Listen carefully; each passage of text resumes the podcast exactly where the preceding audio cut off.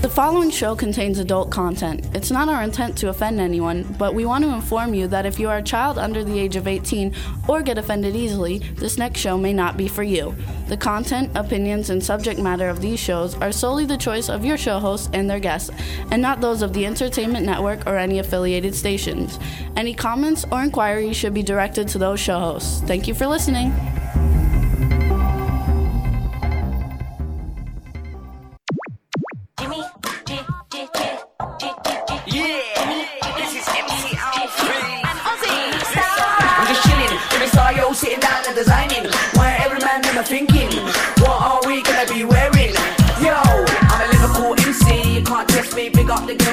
The party. Let's get down to crazy Jimmy. Big up myself and known as Alfie, the one and only, the Turkish MC. Always love the clothes of Jimmy. Bitch, I'm your one I wanna be. Jimmy Star, new celebrity. We'll take you. Hello, hello, hello, hello. What's up, everybody? Welcome to the Jimmy Star Show with Ron Russell, bringing you the good times in music, fashion, pop culture, and entertainment. We got to say hi to everybody before we get started. Let's say, start off with saying hello to my cool, outrageous man about town co host, Mr. Ron Russell. I am exhausted. I am tired. We got home late last night, but I must tell you, we saw a very good movie. One we really enjoyed. You know, we don't like too many of these red carpet movies we go to. Some of them really suck. But Some of them really well, I mean, suck. some of them like were made with a cell phone, and the guy was demented. But the, the, last night's movie, I really enjoyed, and we're going to talk more about it later on. About this new star that we discovered in that movie. She's going to be a big, big major star. What an actress! What a beauty! She looks like Kim Novak, and she can act like you can't believe. We have to find out her name. What's her name? I'll look it up on the phone in a minute. But we'll soon as I talk get in the about that later. So Today's to- guest- Wait, wait, wait. We oh, gotta wait, like. wait, no, wait. We have to introduce everybody. Wait, I'm not finished yet. This is my You're supposed to just say hello, and Oh, then we talk you. after we Don't say hi to that shit. everybody. No, give, don't So rush. we want to welcome. No, you always do that after this. don't rush me off. Yeah, don't rush you off. Anyway, we want to say hi to our engineer D. Hello, D. Oh, hello, boys. How are we today? Ha ha ha! D's Oh, not she there. can't even hear her. Screw We still you, can't Wise. hear her. Good. Hello, good, hello. How you. are you guys? There we go. Now we can hear you. Hey, D. How you doing? I'm good. How are you? Good. You just need to keep that open so you can hear us. And then we have a chat room, I think, full of people. I'm trying to log into the chat room still, you guys, so I'm not there. So we'll mention you in a minute. But hello, chat room. There you go. Now you can talk about whatever you want to talk about, gorgeous. Now you can go screw yourself. I'm not talking about anything. Oh, yeah. I'll ruin your show. I'll wreck your show. I'll destroy your show. I'll pulverize your Yes. show. I will have you thrown off the air for being a communist. yeah. anyway, yeah. So, uh, what am I talking? Oh, today we have a good show because I have friends on. My sweet, dear, loving friend who I love, who's Stephen Bluestein. No, Stein. Stein. Oh, he corrects all the time. Steinstein, Frankenstein. Actually, Steve always corrects me. So I know, but that's okay. I mean, I should know from a Steen from a Stein, but I don't. Anyway, who's hilariously funny, and he's written a book that, tr- trust me when I tell you, is funny. It's about his mama, Mama La Darling, who's not such a li- nice lady. She was kind of a mean mom, and he's turned it around into humor. And it is absolutely hysterical. So I can't wait to talk to uh, Steve about it. In fact, I'm going to have his book in front of me, and I'm going to pull out pages and chapters I want him to uh, tell us all about. Okay, Who's the second guest? I. Laurene. Oh, oh, oh my God! How could I forget my goddess? my beautiful, magnificent movie star, who's going to get all kinds of awards for her new movie, and I'm so excited. Laurene Landon, my beautiful girl. She's gorgeous, and the movie she's in, she looks like shit.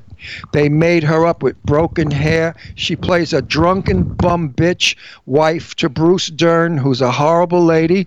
She's getting such reviews about her performance, I cannot tell you. She's getting awards, nominated for things.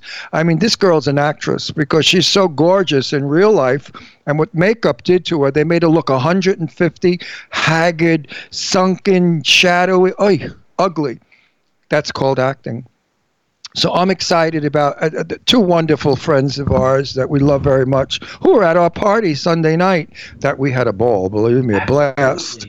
I mean, we were, Chris Bennett, who's a fabulous uh, Emmy nominated, uh, Grammy, Grammy Grammy, Grammy singer. nominated uh, singer and and music person. She was playing on our piano, and I was singing, and she was singing. And then Linda Chorney, who has that fabulous movie, Also Grammy nominated. yeah, which is a movie you must go see. When I sing, saw it twice, love it, love Linda. Uh, she sang for us, and everybody was drinking and eating. There was no liquor left. They drank every bit of liquor. And last week's guest, Tom Churchill, was there. Right. Steve they- Bluestein was there. Right. Everybody was there, and they ate all the food. I mean, somebody ate the candles on the candelabra. That's how they were eating like sharks. But we had a good time, and the party stayed for a long time. Now, I had been drinking. I had a few cocktails, okay? Just a few. And when everybody left, Churchill was left, Thomas Churchill And Alex. and Alex. And I said, and Linda and I- Scott. Yeah, Linda and Scott were our house guests. They were sleeping over. I said, guys, where's my back cushion to my sofa? This is funny, you guys. You got to really listen to this. I was missing a cushion. There's three cushions in the back. It's a big sofa with big fat feather filled cushions, back support cushions, not little pillows, big cushions. And one is missing. Well, we searched the house. We looked all over. I said, Oh my God, I can't believe that we have a thief amongst us. And our friend, somebody swiped that pillow. Why? So Linda said, Well, maybe they did it as a joke and they're going to bring it back. I said, I don't think so. Then somebody else said, Well, maybe somebody spilt something on it and they took it away and threw it in the garbage. So, so Churchill see- and I were walking down the street looking at the garbage of I, everybody's I garbage. am now frantic. Fuck the pillow. I don't care about the pillow. I could replace that or do something else. But the idea that someone who I opened my home to and fed and drank and loves is a thief. Now I've got to call everybody up and tell them, beware, there's a klepto among us.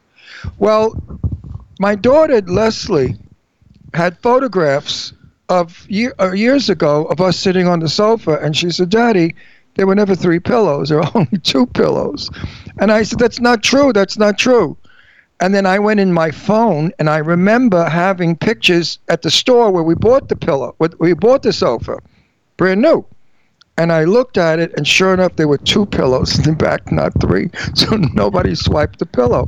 So how? But we were up all night because he was so upset about the freaking pillow. So how, how embarrassing is that to, to tell the, the few people that knew about it that there was not three pillows? That's the curse of drinking. When you drink and, and your mind doesn't work properly, you see things and, and you it's you're stupid. So be careful when you drink, folks, because what if I were driving and I thought there was two cars on the road when there was really three? well, you don't drive when you drink anyway. No, I don't drink anyway. I mean, I don't drink often. I drink at parties. Only really, basically, only at our house. Yeah, I don't drink when I go out because I don't want to make a fool of myself, which I do often. Anyway, that's my pillow. It was very funny. We it was funny anyway, and we did have a great time. We had great performers. We had great guests. There was about twenty five or thirty people there. And everybody was in the business. They were producers, directors, actors, actresses, makeup people. Greg was there. Greg. Uh, uh, Greg Leitner from Leitner. Face Off and Caroline Williams, the really famous and, and Greg, queen. Greg does these wonderful uh, alien monsters and, and and gorgeous makeup work. So the room was filled with really uh, diversified, in, interesting people. Nobody was the same. Everybody had a different gig, and the meld was incredible. Uh, as everyone left, they said, "Ron and Jimmy, you throw the best parties. We love them." And they write about that, and it's true. We do throw good parties. and The it was reason- a lot of fun. reason why we, we throw a good party is I'm a New Yorker, and I've thrown many, many parties in Manhattan in my apartment uh, or my home on Long Island at the time, and I know how to throw a New York party. Lots of booze and tons of food, and keep people interested. Don't let them depend on talking to each other, standing around. That's a boring party.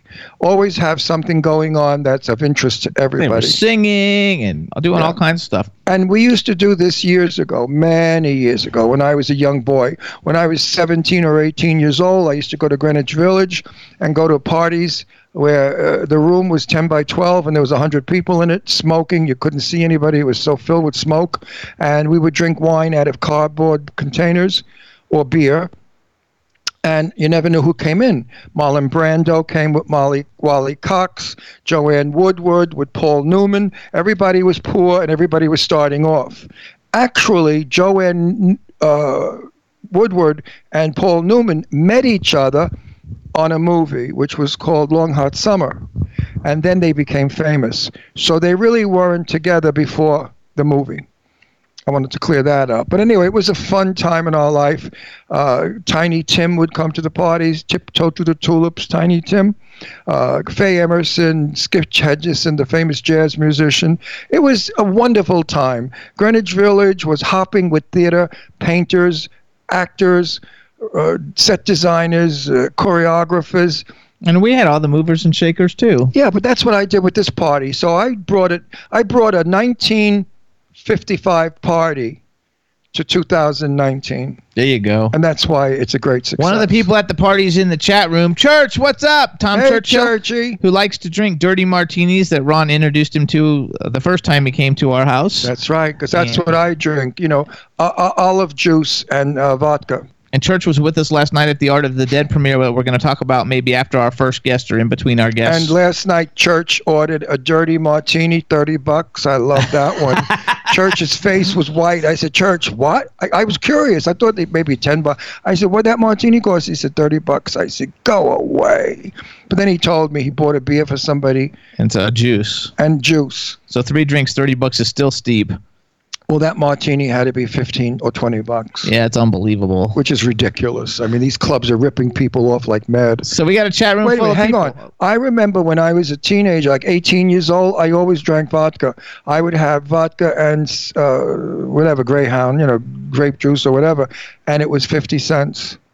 Imagine.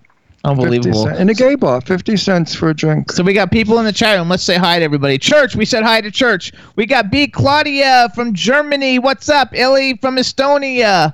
Dave, uh, Dave, uh, I don't know Dave's last name. Dave from Stars Now UK. Dave. Uh, D- Dave, Dave, who likes all our gorgeous girls. he likes all the women. Um, oh, Dave, wait. Church, Church wrote wait, thirty dollars was just wait. stupid. Dave, where do you see the piece of ass we have on today? Yeah. Well, you can't see her, but- Oh, you can't see Lorraine. Why do we have Lorraine on when we're not seeing she her? was just on because we're bringing her back because she's a friend. She's got to come back so everybody could see her. She's gorgeous. She looks like the one from Dynasty. What was Oh. Jimmy, wait, Joe. Yes, uh, Linda Evans. Linda Evans. Jimmy Talk is in the in the chat room, Jimmy, and I'm not sure who's user AITJI. You guys, whoever user AITGI is, let us let us know who you are.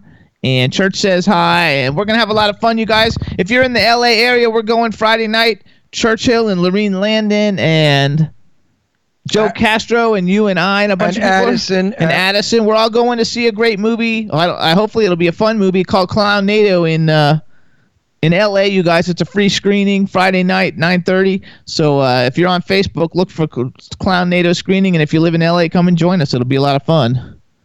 Absolutely. Oh, and and user AITJI is Jimmy Talk. What's up, Jimmy? All right, there you go. You figured that one out. Good for you. no, I didn't. He wrote it in there for me. Oh, good for him. I thought maybe it was Goddess, because Goddess we never know. No. God, Goddess just messaged me before we went on the air. She sent me a bunch of hearts and with "I love you," and I wrote back, "Not more than we love you, Goddess." Then did she say she's not going to be in the chat room today? She's fucked up. I don't know what's wrong with Goddess. no, something's going on. She's not telling. I would never tell the public, but in private, you know, we message back and forth, private message. Something's going on with her. She's not herself. I'm worried about her. I don't know if she's in some kind of trouble or not well or something. I wish Goddess would come But clean. Goddess, we love you. And Goddess, personally message me what's going on, honey. Please, I gotta know. If I can help you in any way, I will. So let me know, hon. There we go. And we want to give kisses to B Claudia. Kisses Uh, to be Claudia. We we love B Claudia. So everybody, we're gonna call our first guest in a second. Hey D, are you there? Da da da. Let's play the love theme from the Eyes of Laura Mars, the Barbra Streisand song. While we're getting Steve Bluestein Stein on the sh- on the show. I love this When, song. when did he become Stein? He's Okay, al- I don't know. I think he's always know. Stein. Oh. D, you ready? I'm ready.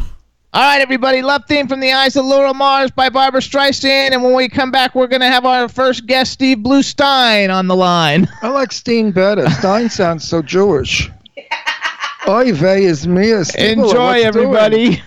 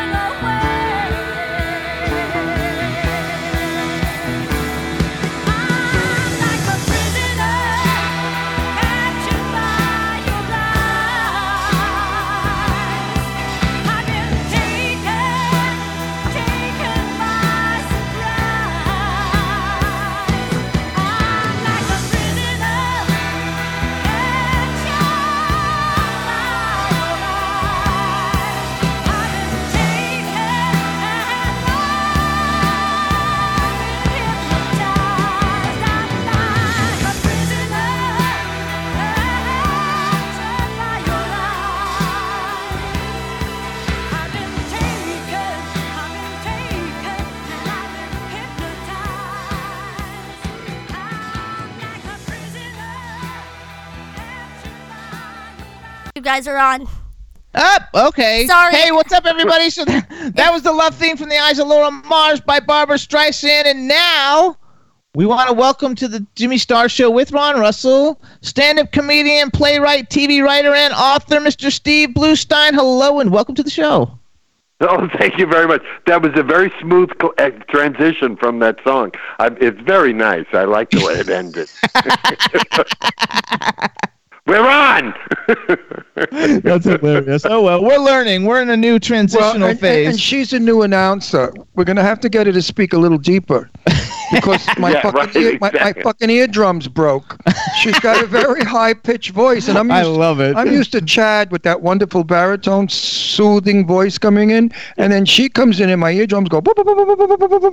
You gotta love it. But Dee, she's adorable. You. But Dee's adorable, oh, and we are love we're, we're, gonna work together. All of us have to learn, you know, the, new things. The loss of Chad will never be the same. Let's put it that way. Uh, Dee, I love you. I love you deeply, Dee. But Chad was was the best in the business, and you are too. You're going to learn to be like Chad. I, I There you agree with go. you. Uh, Chad, Chad's the best. I have some big shoes to fill. I agree with you 100% Absol- on that. absolutely. And Chad is so missed. If And I we love tell you, though, Dee. He's missed all the time. But we love you, Absolutely. D. And now the Thank you. I love comedy of Steve too. Bluestein. Yes, and now the comedy of Steve Bluestein. Oh, who gives a shit about That, you? you know this. But- this is what happens to me. I do a show. I, I did a show once uh, at this function, and the and the, before I went on, the announcer said, "Before we bring on Steve Bloomstein, uh, Miss Mrs. Gopin would like to say a few words." and so Mrs. Gopin comes out and she says, "When my husband died of the cancer, he was the blood was flowing, and oh, the pain and the screaming, and I cried for months." And they carried him out in the hearse. And I said to, I turned to someone. I said, the only thing she didn't do is bring out Holocaust babies. and then when she was, when she was done, when she was done, they said, and now the comedy of Steve Bluestein. so I walk up. People are wiping their eyes. They're crying. And I, I, I, and Mrs. Gopin was sitting right up front, you know, in the first row.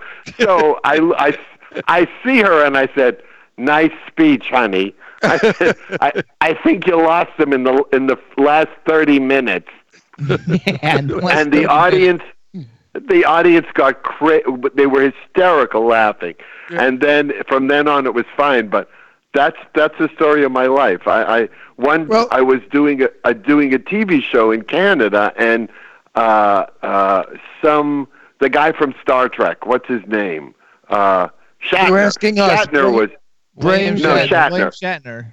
William, William Shatner. Shatner Boston was- Legal. Yeah, but you can't ask me names. I oh don't yeah, I know. You don't know I anybody. don't remember my name. Right. So Talk about- Shatner was on. Shatner was on, and he preceded me, and he brought a video of them clubbing baby seals. You know, and I swear to God, I'm sitting in the back. I'm saying, "They're clubbing baby seals before my. I'm supposed to do comedy." Oh my Well, God! I'll, I'll, is a- I'll warm you up. I'll warm you up. All right, Steve, thank you. Steve Bluestein, Stein. likes Stein, what the fuck his name is, likes to Yeah. tease me. And every time he comes to my house, he brings this fakakta cake that's a hundred years old. He gets it in the back of the supermarket. It's on sale for three dollars, and that's his joke.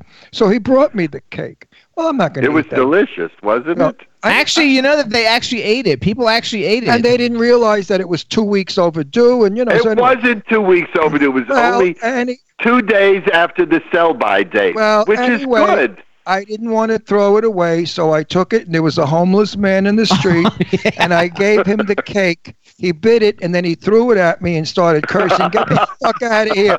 This cake is green mold. It's disgusting. Who the fuck gave you this cake? And I said, Steve Bluestein.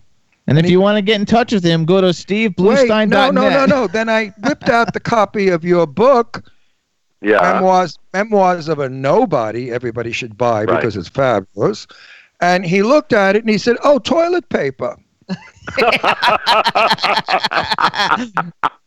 now i warmed you up go steve go baby No, I, there's nothing wrong with day old bread.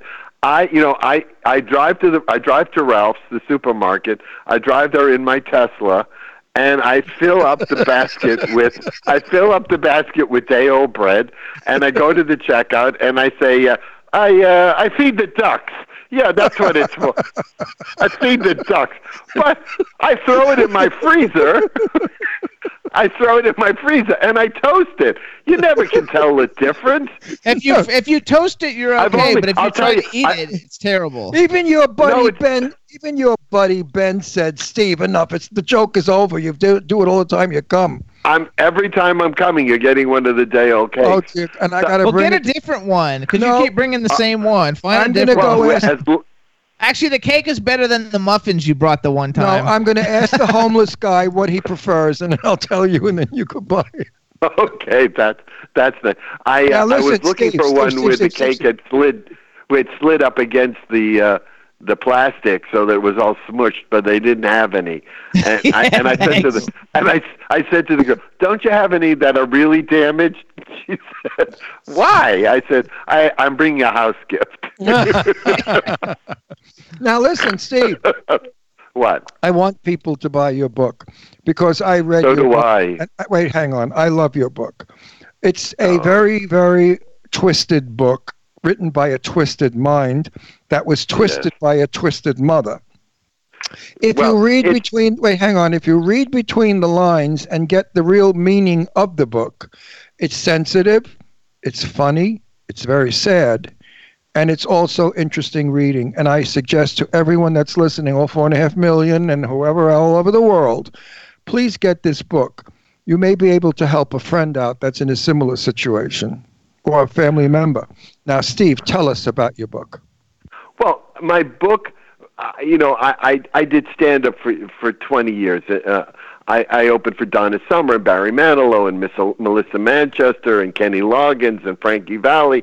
I you know Tower of Power, uh, Seals and Crofts, Donna. You know, so I I was on the road in Vegas and Tahoe and Reno, all these places doing stand up, and then I, I transitioned into TV writing, and I wrote, and you know, and then I did plays, and now now I brought the book.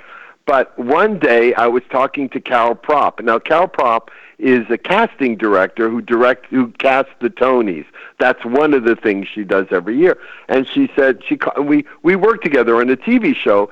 And she called me up one day and she said, "What are you doing?" And I said, "What am I doing, Carol? I'll tell you what I'm doing. The garage door just fell on my car, and and the car is now trapped in the garage door with the garage door on it. And I just emptied an antique shop, and all the antiques are in the garage. So it's like it's it's like uh, uh, you know, it's like open house for homeless people. They're coming in and they're taking shit out of my garage. So I'm telling you this story. And she said to me, Steve, Steve, you have to write a book. You have to write a book. And I, I said, you know, like a light went on in my head, and I went, "What a great idea!" And that day, I sat down and I started writing. For three years, I wrote every memoir I could think of from all the backstage stories of you know opening for television, you know, doing the Mike Douglas show and things that went on, and opening for Barry Manilow and his Michigan and other things, and uh, and I, and then I started writing things that happened to me on a daily basis, like taking my dog to the vet and it, she's getting vom- she's vomiting in my car, you know, and all this stuff, and and as I started writing, I started thinking about you know my childhood and what caused me to you know go into show business and all these other things. And and I started writing about that. And so what you get is a mixture of funny and sad and and interesting and incentive. And I you know talk about cuz I was there on day 1 when the comedy store opened. And so I've been in the comedy you know comedy business since 1971 and I've seen it all and I told all those stories and I I I, I sent it to a publisher they accepted it and it's now published on amazon.com and and Barnes and Noble and iBooks and Kindle and Nook and ebook and iBook. If you pay me enough money, I'll come to your house and read the fucking thing to you. But it's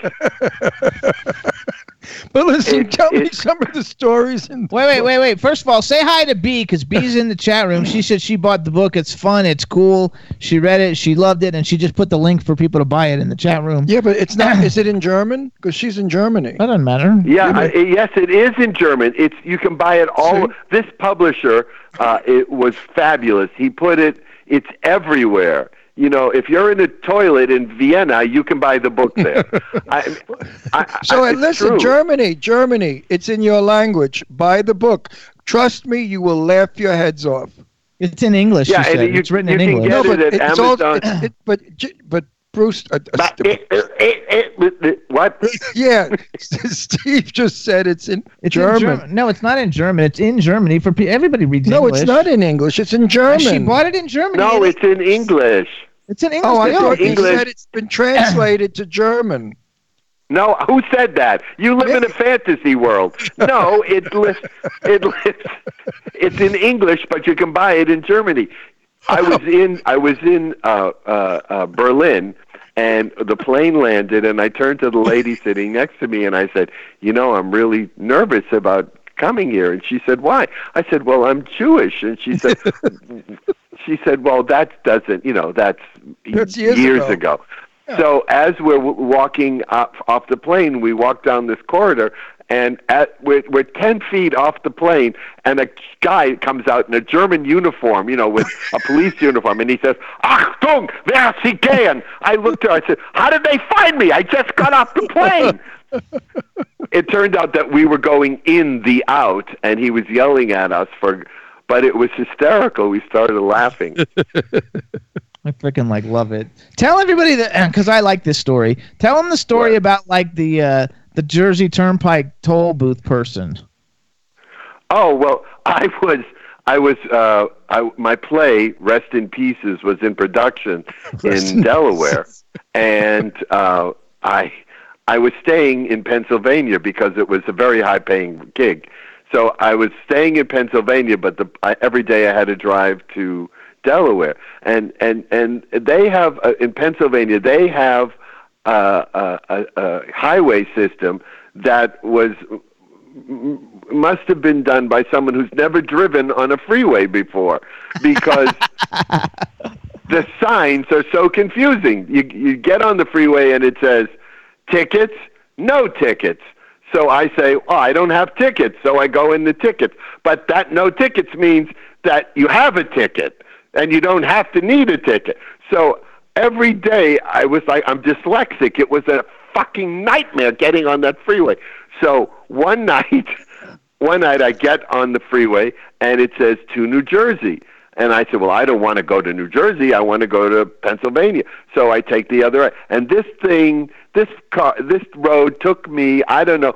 I, I people were saying aloha as I was walking by. That's how far. That's how far west I- I went. And and I, I, let me tell you how lost I was. A friend of mine in California was following me on his iPhone, and he called me and he said, "Where are you going? You're so lost. You're 27 miles from where I." And I and it was raining. It was raining. All right.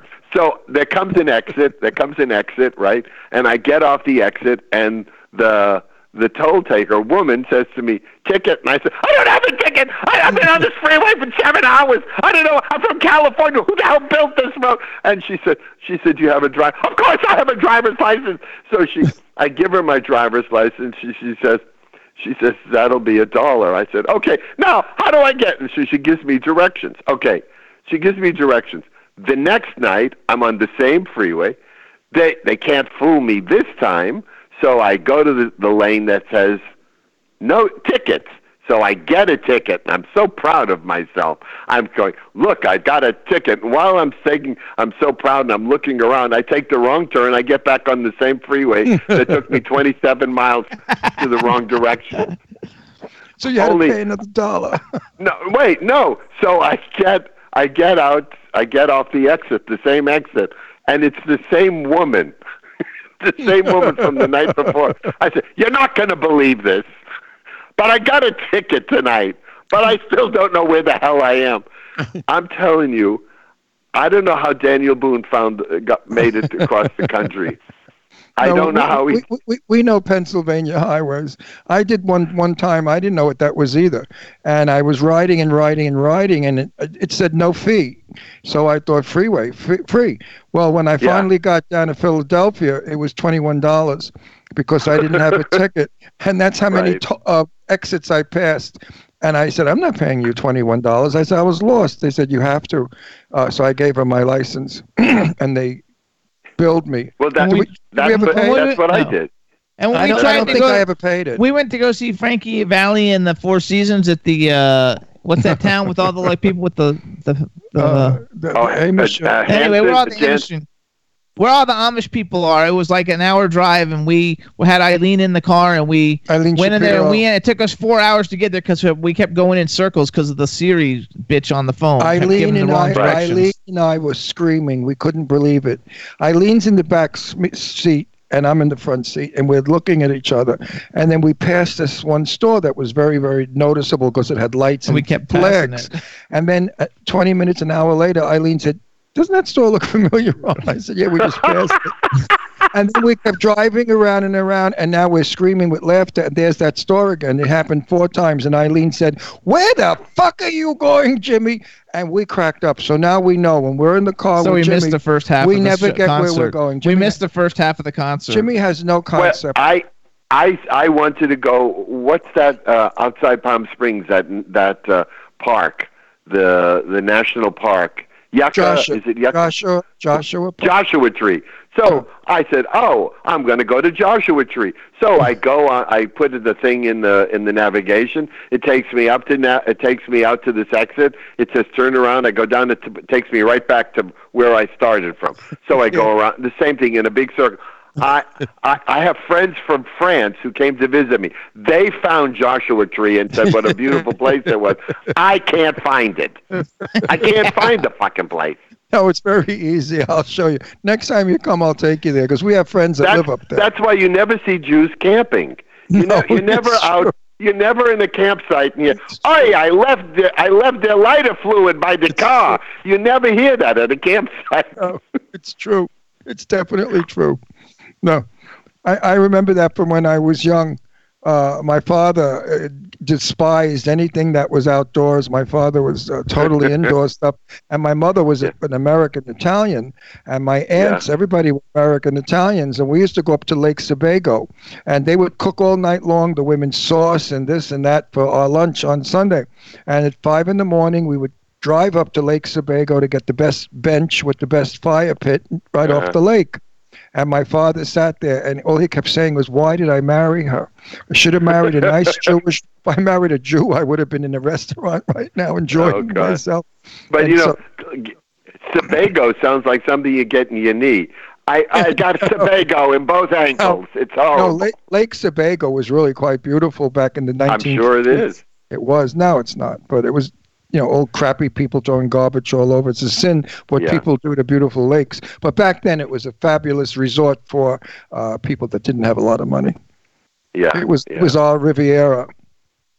We enjoyed Yeah. it, loved it. Didn't That's you? we had like- Revere Beach. I, I'm from Boston. We had Revere Beach. right. and it was uh, carnivals and, and r- and rides and every. Now it's all condos. Yeah, that's what they do. But you and I were talking. I just forgot what I was going to say. I, this age is a Uh, piece it's of old shit. age. I It's hate old it. age. I mean, tur- turning fifty is a bitch for me next year. Ah, 50. terrible. Well, you know, t- listen to this. The other day I was in the kitchen and I said I needed something in the bedroom.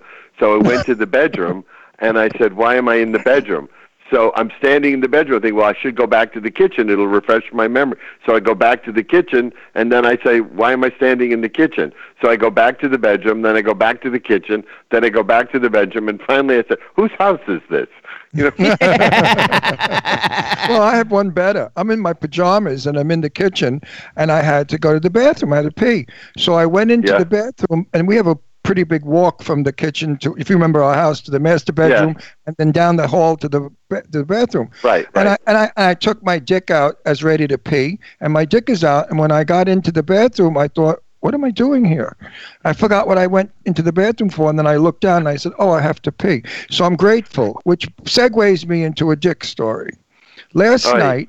La- Oh no, it's a good story. Last night at the uh, movie opening that we went to, which was a very nice, uh, gorgeous after party, fabulous movie, and the star Mm-hmm. of that movie is Richard Geek- Gre- Grieco. Grieco. If you remember Richard Grieco, that gorgeous. Richard, yeah, with the tweezed eyebrows, yeah. Yes. So now I- 21 Jump Street. Right. Booker. I see the movie and I have to pee so bad. I'm going to explode. I said to Jimmy, Jimmy, I'm not going to wait to see all the credits and the people talking. I have to pee. I'm going to run in the bathroom before the crowd comes because then you have to wait online. And I ran in the bathroom and I'm peeing. And then who comes next to me? And there's no divider between the urinals. So who comes next to me to pee but Richard Grieco?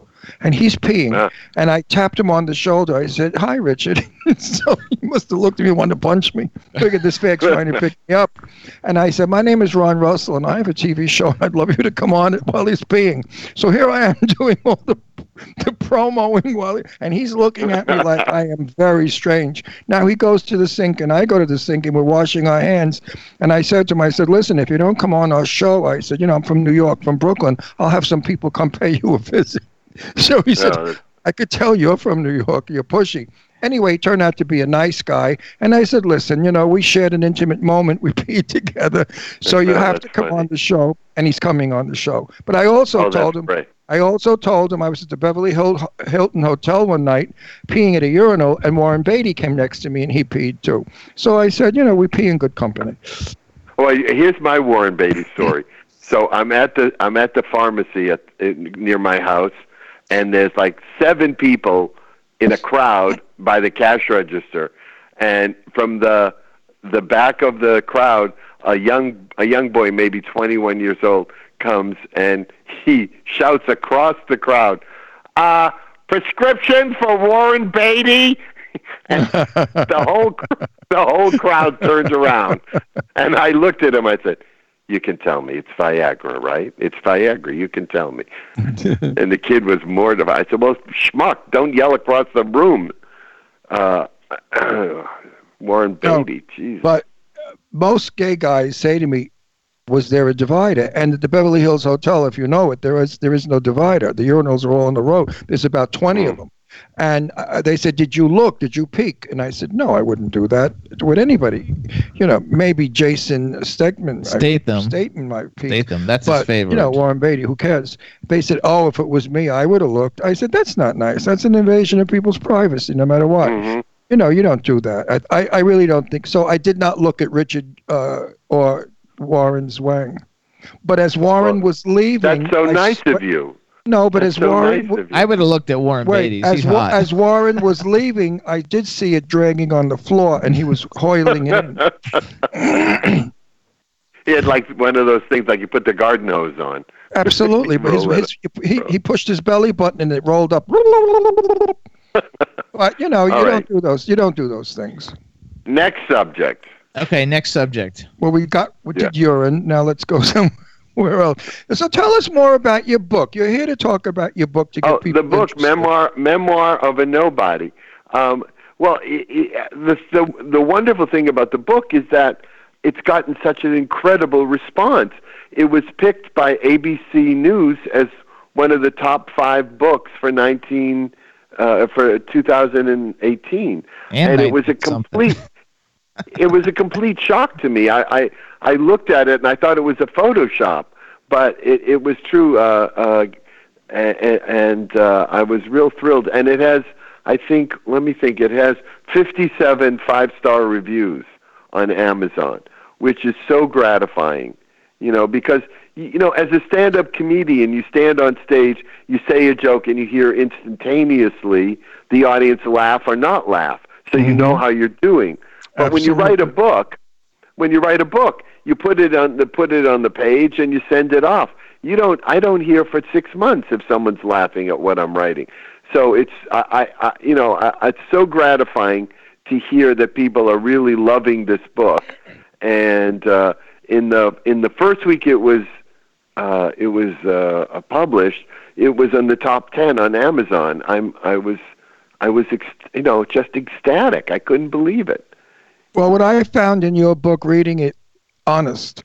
I like street Yeah. writing, and you write street. You write really like it is. You write like you're talking, and I like the honesty that was in it because you really spoke about your mother uh, in a way that uh, most sons wouldn't do because they wouldn't disrespect. But your mother didn't really. Well, he, she she didn't respect him, so I said to myself, it's okay that he does this because she did not respect him. It's not like she was Saint Mary, the fabulous mother, who he's he's defiling. Well, Uh, yeah, no, like I, I like I say in the book, when you say mother, you immediately think of cookie, warm, coo- warm cookies, and love and and warmth. And and I say mother, I think vice president in charge in charge of maternal affairs.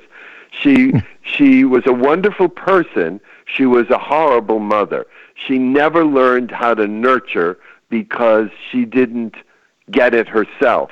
And uh, I, my parents divorced and I was a constant reminder to my mother that she had failed at something and she she detested that. She detested the fact that uh that she could be connected to a failure. And and she was she was totally against my going into show business so in 35 years of show business career, she never came to a single show, not one. Not one. As a matter of fact, she said in front of a group of my friends when she came out to Los Angeles, she said, What did you write a book about? Nobody cares about your life. And my friends sat there with their mouth open, you know, and to me it was just Tuesday, if you know what I mean. It was just Yeah. this is what happened this is what happened all my life. Right. You know Well, what, you know what, what I, mean? got what I got out of the book, and I told this to you when you said, "Oh my God, Ron, I'm so happy you you saw that," is that she hated your father so, and you are so Right. much like your dad. She was taking out all her hostility on her husband on you, and this Absolutely. happen This happens a lot. I've had friends that have had this problem when they had several mothers or fathers. There's always that that one child that just gets bombed all the time. No Well, matter what know, that it's- child does, it's never good. she died three years ago, and I was I was able to forgive her prior to her death uh, because I, I, was back home in my hometown, which is a small town just outside of Boston, called Chelsea, Massachusetts, and someone came to me and he said he said to me, "I know what you've been through," and I said, "What do you mean?" And he started telling me stories about things that my mother had said to him about me and about my father and and and things that she had done that were just so horrible. Um, here's a perfect example. I had been getting after the book was published, I had been getting these letters, these emails from someone who just signed their name Tewksbury, which is a town in Massachusetts. And the letters were like, You're a very sick human being. Your mother is a wonderful person. You don't deserve to have a mother as good. I mean, that was the tone of these letters. And not one or two, but ten. And when I was talking to this man who was telling me all these stories, I said to him, Do you know who this woman is in Tewksbury? And he put up his finger because we were sitting in his office. We put, he put up his finger and he said, Joanne, will you come in here? And his this woman comes in, I guess it was his an assistant, and he said, Tell Steve who the woman in Tewksbury was. And she looked down at the floor and she kind of shuffled her feet and she looked up at me and she said, It was your mother. I said, What do you mean it was my mother? She doesn't know how to use a computer. And she said, You're right, she doesn't. So she would come into my office and she would dictate to me what I had to write to, to send to you. And she said, It killed me, but I couldn't say anything. And so that's the kind of. That bitch should have been smacked around in the office a little. yeah. Well, you know, I'd, but- I'd have tripped her. But, but wait, but the point of the story, Ron, is that when he told me this, I suddenly went, okay, everything I've ever felt about my mother is right. And she's really, you have to feel sorry for her because she never got what she des- what she needed, and so she never knew how to give it to me.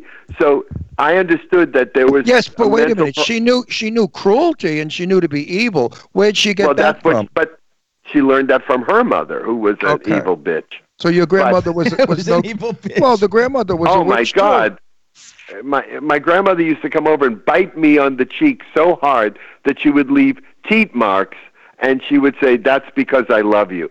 So that's when I was five and six years old, and so if you don't think that screws up a child, you have no idea. Is But- that why? Is that but why the point, wait, let me Is that why finish. The point of the story was the point of the story was that when I realized that my mother had her own issues and her own problems, I was able to forgive her. So that when she got sick, when she finally in her final, she lived to be 93 years old because those bitches never die.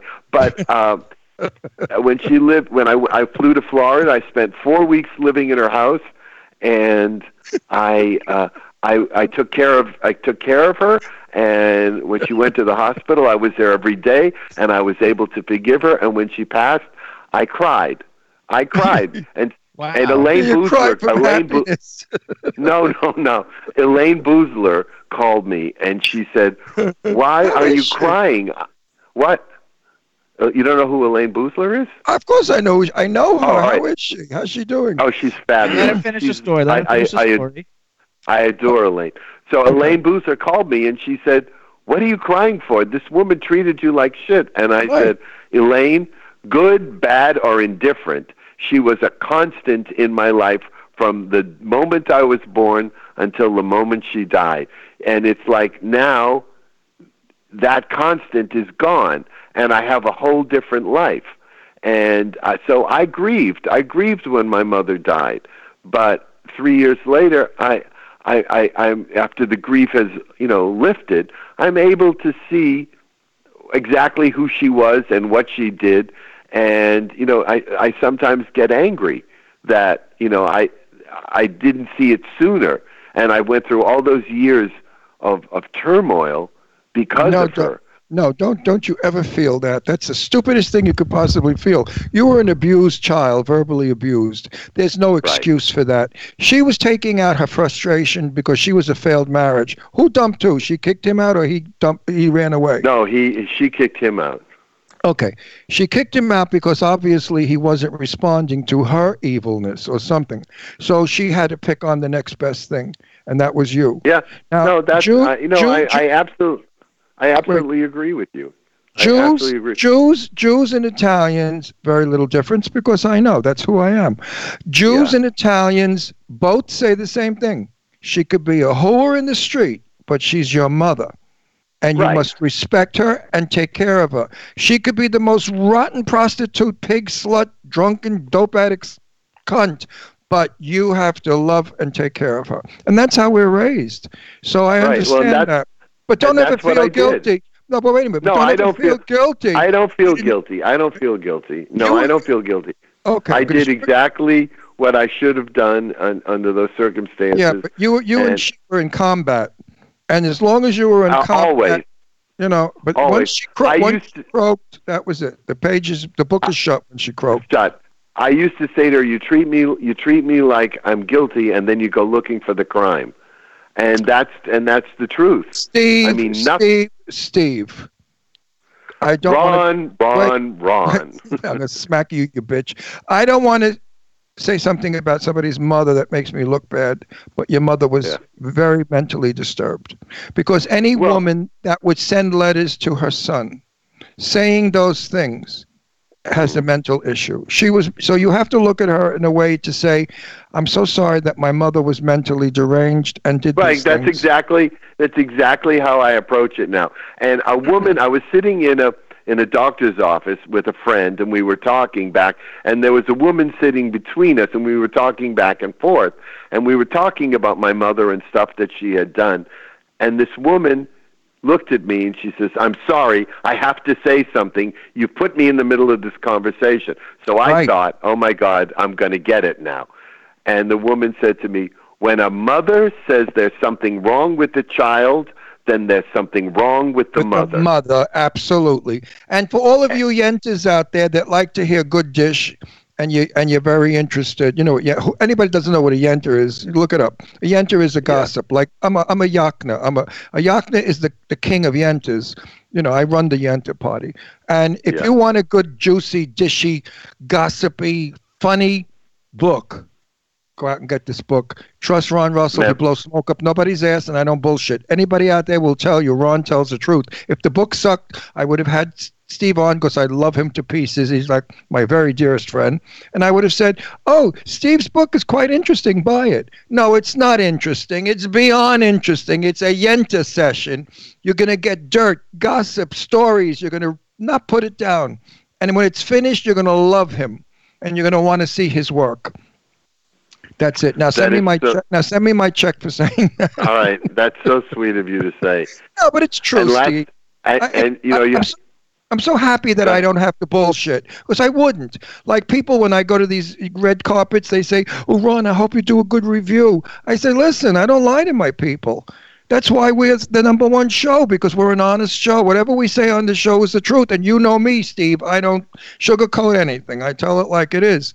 And let, and in- let me go let one, me one more thing, you. and I'm shutting up. All right, go ahead, go. Go out and get this book. Memoir of a Nobody. And then I want you to contact me on Facebook and tell me how thankful you are and grateful you are to me for telling you to go and have a good time inside this book. All right? Oh, thanks. And people can go to Amazon.com and if they put in memoir of a nobody, they'll take you to a page where you'll read 57 reviews of people like Ron who who've read the book and and and love it. And so, but let me talk about something else.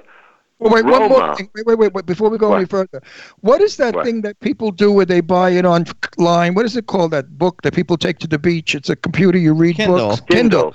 Are you on? Are you He's on? on everything. If I'm, on, I'm on Kindle. I'm on Nook. I'm on everything.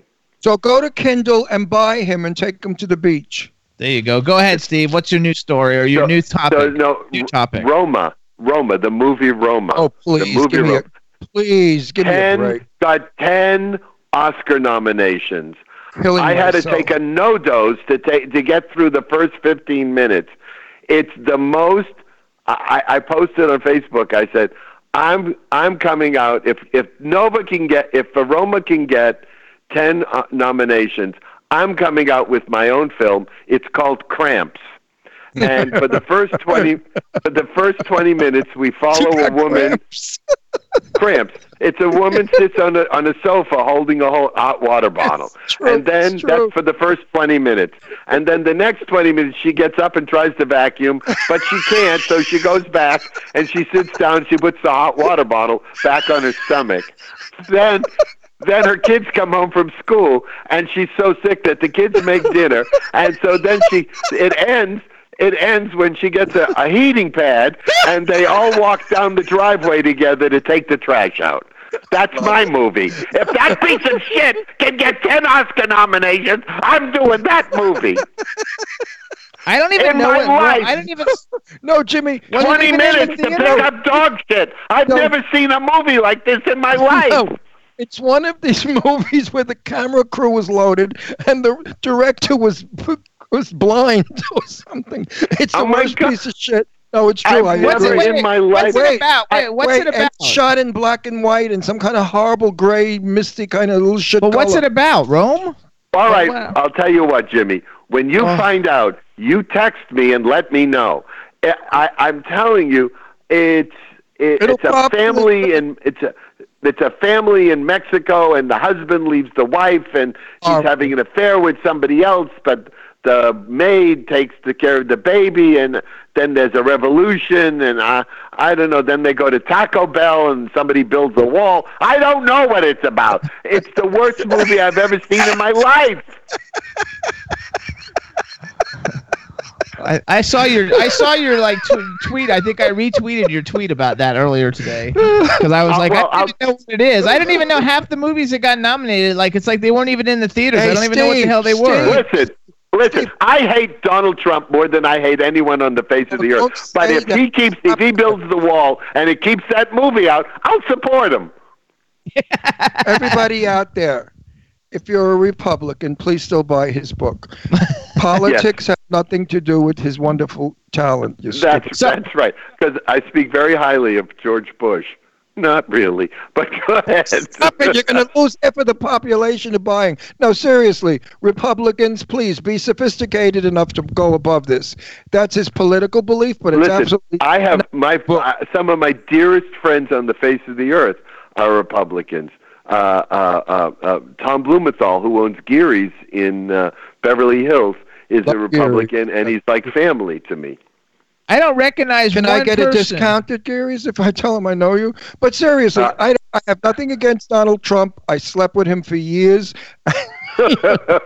No, well, that seriously. explains a lot.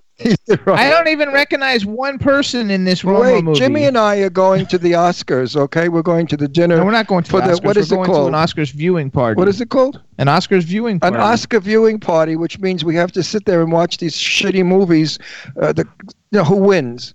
And I intend when Roma comes up to start throwing dishes at the screen and, and glass. if it wins, I'm going to have a fit. And it's being I don't think it'll win. I've seen almost all the films this year. I, you know, I I went to see Mary Poppins Returns. I sat in the theater for two hours with a smile on my face. I never, I've never loved a movie as much. It's one of these feel-good movies right. that it, it the music that it's a musical in the tradition of the old musicals Right. and with a wonderful dance number and uh, I, I loved What what it? else did I Churchill said he couldn't even watch Roma. It was terrible. Wait, you you were at our party. You Yeah. have got to see Linda Chorney's movie. when, I when I sing. What is sing. Oh, When if I you Sing? like an uplifting movie like Mary Pop, her story is about a little Jewish girl from Boston who is poor. She has no money. She sleeps in the street. She begs for food, and then she goes to Colorado. She plays the guitar, and a multimillionaire sees her, and he marries her. And it's a true life story because Scotty, her That's husband, not what it's Yeah. about. yeah, it's about that. No, it's not. It's about a fucking independent artist who gets nominated I for know, a but Grammy nobody award. gives a shit about that part. That's part. the only part no, they care no, no. about. I didn't care about if she got nominated or not. I felt so bad for her being poor, you know, and struggling to make a career. And then it's a Cinderella story. And then she meets mm. Scott. And, and so it's a wonderful, it's a beautiful. Anyway, it is a very good movie. Wait, go back. So, what other Oscar movies did you see? I saw I saw our RGB Ru- Ruth Gator, Bader Ginsburg movie. It was a good movie, but it was you know not earth shaking. It was you know a good uh, docudrama. It You know, and so that was good. I saw. Um, I haven't seen Vice yet. I'm going to see that this week. Uh, what are some of the other movies? I can't I don't remember. actually rem- I can't But remember Ro- what they Roma's going to win. You know why Rome is going to win? Because No, it's it's poli- not. it's politic. Oh yes, it is. It's politically correct. Everybody's. Oh, I a saw me- Green Book. Green Wait. Book, which is absolutely brilliant, brilliant. I, I, I absolutely listen. loved it. Roma will win because everybody. Everybody said Green Book was good. Can I get this fucking political statement out? hmm Everybody will, So, it will- then- it will- wait a minute. It will win because everybody's sympathetic to Mexicans right now, and Hollywood loves to do that. Follow politics, you'll find out who wins the Here's the Academy song. Here, Award. here are the nominees: Bohemian Rhapsody. I like that one. That's should favorite. that should win. That should win. Uh, the favorite. That was good. Black Panther was okay, but it wasn't that. It's not even No, as good it as was the Avengers. great. It was no, it was really good. I loved the Black Panther. Oh, I don't. I was. I mean, I thought it was good, but it wasn't as good as like the old Avengers movies. Black Klansman we didn't see, but it's got uh, Harry Oh, it's Belafonte. in it. wonderful. It's funny. It, I think it's I think it's the best Spike Lee Spike Lee. by uh, Spike movie. Lee. Green Yeah. Book, The- which I said they said is great. Vice, which we didn't see. A Star Is Born, which Shit, which uh, which which Ron couldn't stand, Ugh, ugh, ugh, and Roma. ugh. Yeah, I, I like Ugh. Star Is Born. I thought it was I- good. I and like she's going to win an Oscar for the best song. I, I, I thought it was the best song. I, I agree with the best song. You know who should win Best Actress? Glenn Close for The Well, she probably will because was she's got a body of work. Because the, the Academy actually votes for a body of work. Sometimes someone will jump out and their and their work is so terrific that it can't be denied, and they they you know they win. But for in a year like this, I think they're going to vote for a body of work. No politics. It's Roma. You'll see. Well, Oh, actor. Well, whoever's in Rome is going to win. They they do a grand sweep, because when Italy was in, three coins in the fountain one. When when Greece was in, Zorba the Greek one. So the minute a, an ethnic group is Glenn in, Close though did get nominated. yeah, well, she should win. She was br- brilliant. she Lady won a Golden Gaga.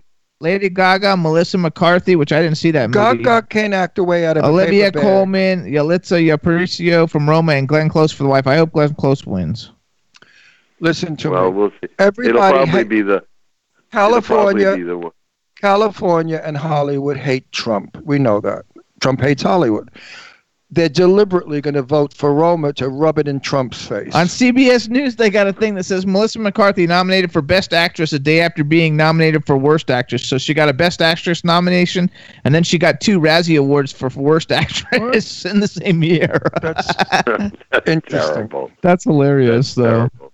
I actually That's like her. I think her shit's funny. I think the, she did uh, a sketch on Saturday Night Live. I could watch it 3,500 times and laugh every single time. It's Hidden Hidden Valley Ranch dressing, and I I it's it's it's absolutely you can YouTube it. You YouTube it. Uh, it's the Hidden Valley Ranch dressing commercial, and God, she was funny in that. She was balls to the floor, balls to the walls funny. So okay. To keep the How- balance of our show going, I have to, before we lose it, I have to pay great respects to another friend that I lost, Kaye Ballard. Kaye Ballard passed Oh. away yesterday. at 90 something from heart failure. Um, 93.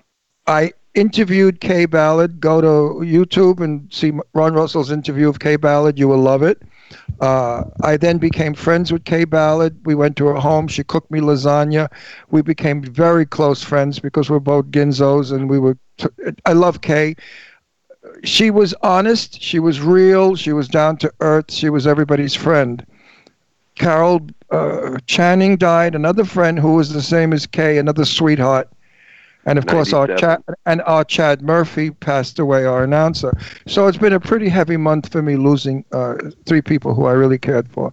But everybody out there, I just want you to know, Kaye Ballard was a gem, the real McCoy, the real. She was. I met her a couple of times, and she was always gracious and and held your oh, hand. Did she always hold? Did she grab your hand Yes, a lot? yes. Squeeze it. yes. She she was wonderful that way. Yeah.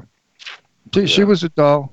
Anyway, All right. you know, You gotta love ninety-two, Mazel Tov. We should all live. So here's long. what we got to do. First of all, everybody, you guys should follow Steve Bluestein on Twitter. It's at Steve Bluestein, B L U E S T E I N.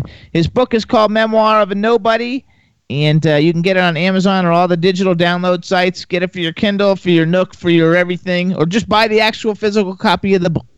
And then what's what is it was chosen by Barry Mitchell of ABC, one of his five favorite books for 2018. And then what's 49 and a half shades of Bluestein?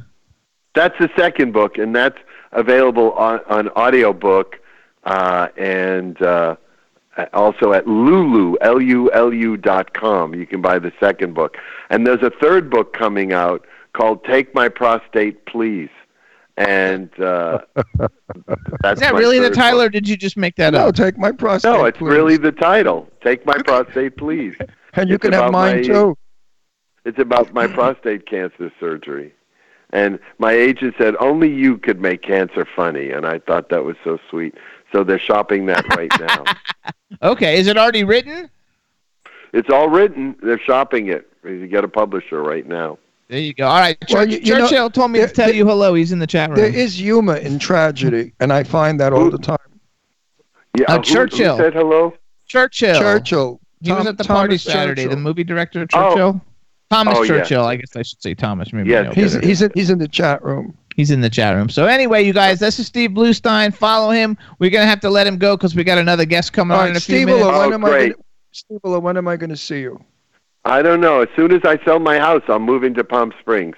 Good boy. Yay! Uh, we love it. Then we'll All right. see a lot, lot Thanks of for- each other. So Th- thanks so much, and uh, have a good one. Say hello to Ben, and we'll see you soon. yeah. All right, bye-bye. I, I send hug, I send hugs and kisses to you, Stevie. There you go. All right. My Thanks. my You Steve. Bye bye, baby. Bye Bye bye. bye. Bye. We want to welcome Pat Grant. Joined us in the chat room. Backpack John joined us in the chat room. Irish Ginger joined us in the chat room. I don't know. A bunch of people uh, came in. So hey, everybody. Hope all is going good. Um, I think we're gonna uh, take a quick music break, and then we're gonna do a quick commercial, and then we'll get our next guest on the phone. And I love Steve Bluestein. Stein.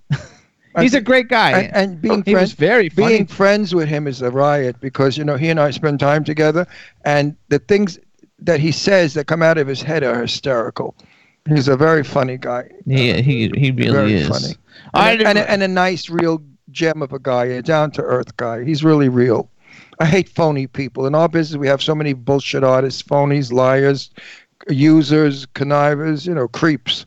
Not not the people we know. My friends are all real. you gotta gotta like love it. So uh, D, Yes. you there? Yes, All right, here's what we're gonna do. Let's play Clown Motel Deviant. We're going on the clown theme because Ron just shot a movie called Clown Road, and Clown Motel we went and saw not too long ago, and this is a song from Clown Motel. And Friday night we're going to see Clownado. In the world of horror, clowns are taking over. So enjoy this, everybody, and we'll be back in a minute. Clown Motel by the band Deviant from the Clown Motel soundtrack.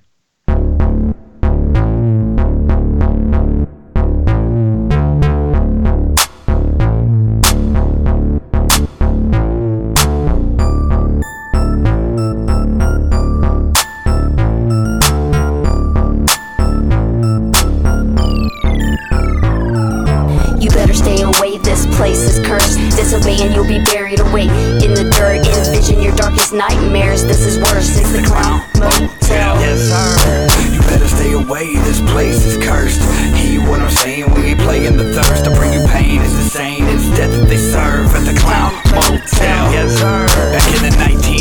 And place was found. It was a gold mine paradise built solely for clowns. A safe place, getaway, full of joy all around until they burn it down to the ground. Now the smiling faces are upside down. All frowns from the clowns and now haunt these grounds. In the flames they drown, but some way, somehow, they aim to stay, so it's souls they round. When a life is taken, that soul is shaken, and a smile awakens to live once more. Golden age of cranking, psych and wait to leave you sliced like cake all on the floor. There's no escaping this unfortunate fate if you find yourself facing those craving gore. And this ain't the place for no ghost hunt tape, and just stay away and believe local lore. You better stay away, this place is cursed. Disobey and you'll be buried away in the dirt. Envision your darkest nightmares. This is worse. It's the Clown Motel. Yes, sir. You better stay away, this place is cursed.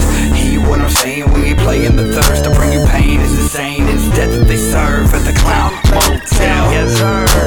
Keep the people alive, those who come here must die. It's a carnival freak show with no games or rides. No one survives, you can hide in the mines, but in time they will find you. They're inside of your mind. See, your homegirls were right, but you just wanted to drive. Should've just booked a flight, would've saved you some time, would've spared you your life. Now Hemi's got you in sight, and you frantic as you panic and try to make it through the night. They always wanted to stay hidden, minded their own business, mind digging, grind, written just to make their own space. And people wanted their riches, risking lives just to get it. And their crimes caused a fire that retired their chase. These are spirits with a vengeance here to deliver a penance, serving an eternal sentence to the human race. Doesn't matter if you did it, you're descendants of the men and women who committed to ending the painted face. You better stay away, this place is cursed. Disobey and you'll be buried away in the dirt. Envision your darkest nightmares. This is worse. It's the Clown Motel. Yes, sir. Better stay away, this place is cursed. Hear what I'm saying, we ain't playing the thirst. To bring you pain is insane, it's death that they serve at the Clown Motel. Yes, sir. The Clown Motel will have you stricken with fear. It's best to steer clear because they don't welcome you here. I suggest you keep it in gear until it fades in the mirror, unless you're trying to have your face sliced from ear to ear.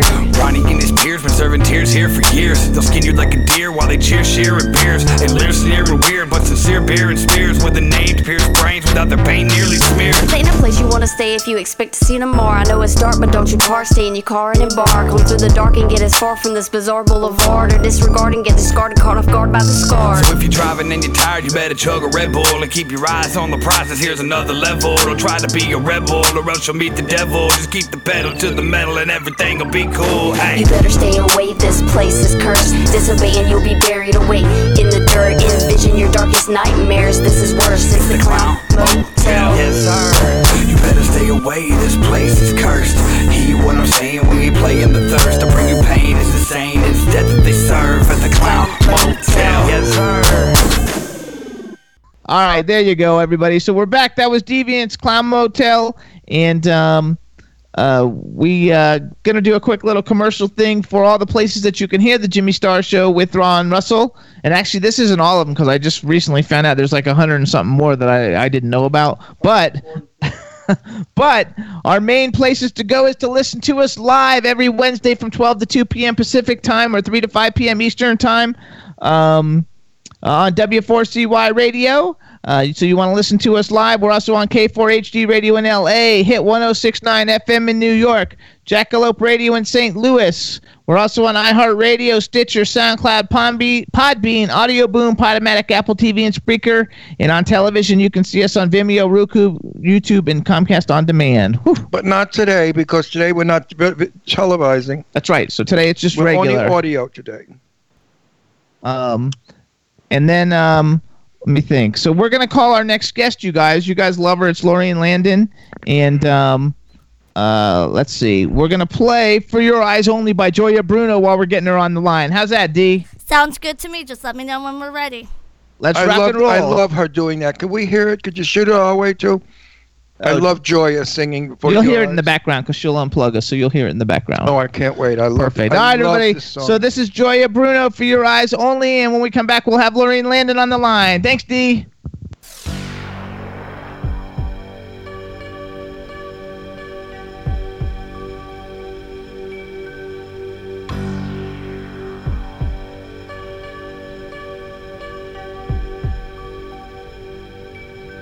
For your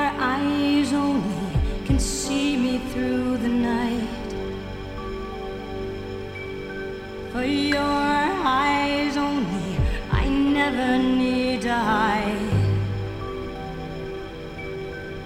You can see so much in me, so much in me that's new.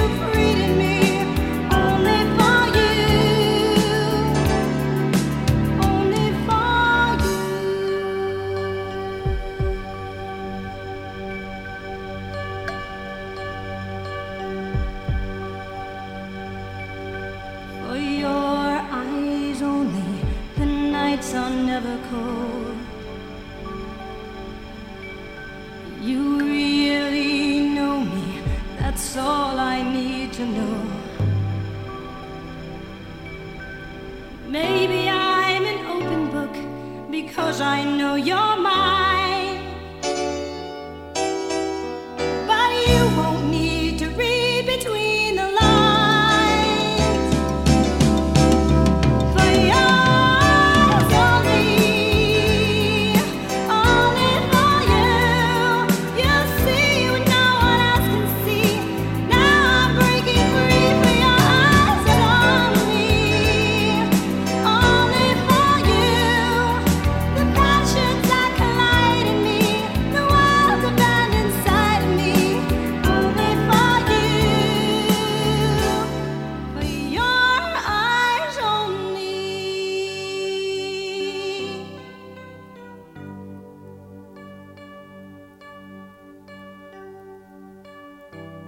All right, everybody, we're fades. back. So that was uh, Joya Bruno for your eyes only, and um, uh, we've got a welcome now.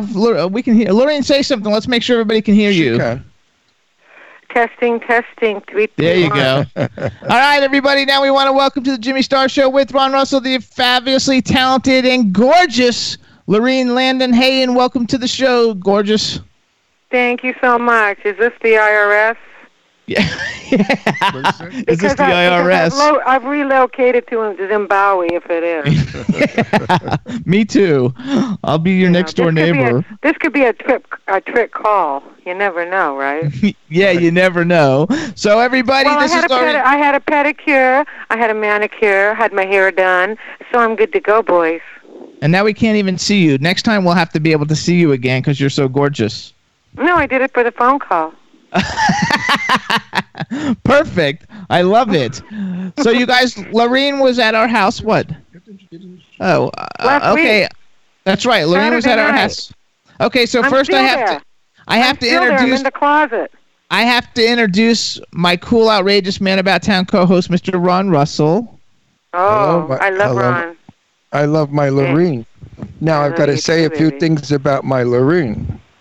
I have met many, many, many, many stars, as you know, big, big league stars, glamour girls, Jane Russell, Lauren. Bacall, all the big stars.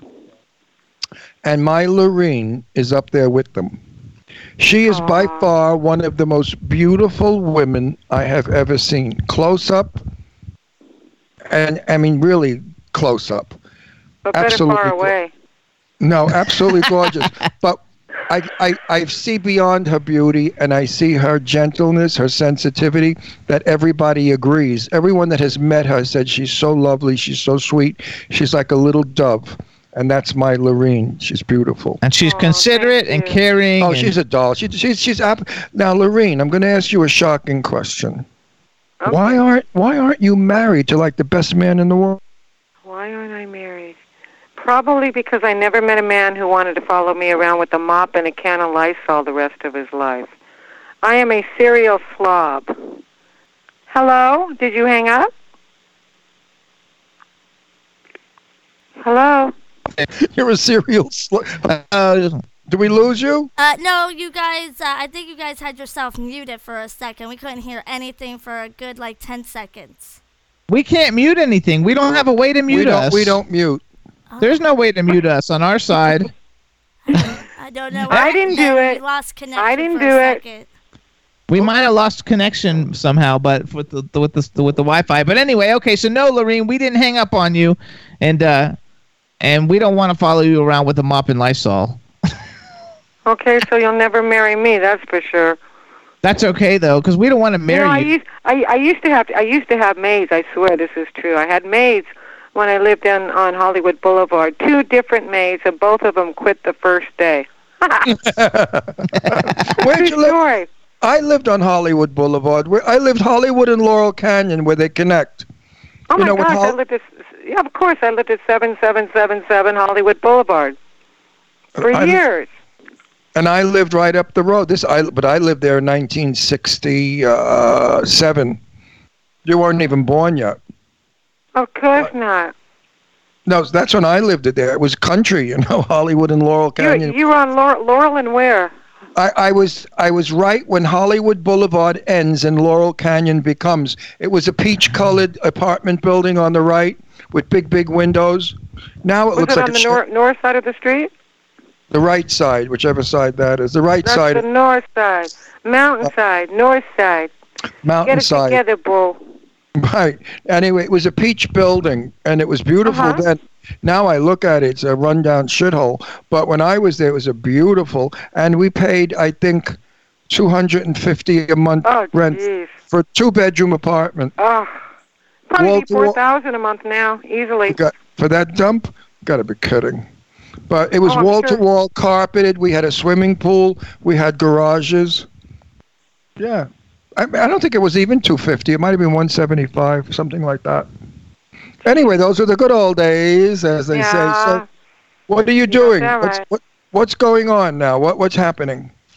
Well, I have three films coming out. One is uh, Terror Tales, directed by Jimmy Lee Combs, uh, who, when he picked me up at the airport, I thought it was an AD or a second AD or an intern.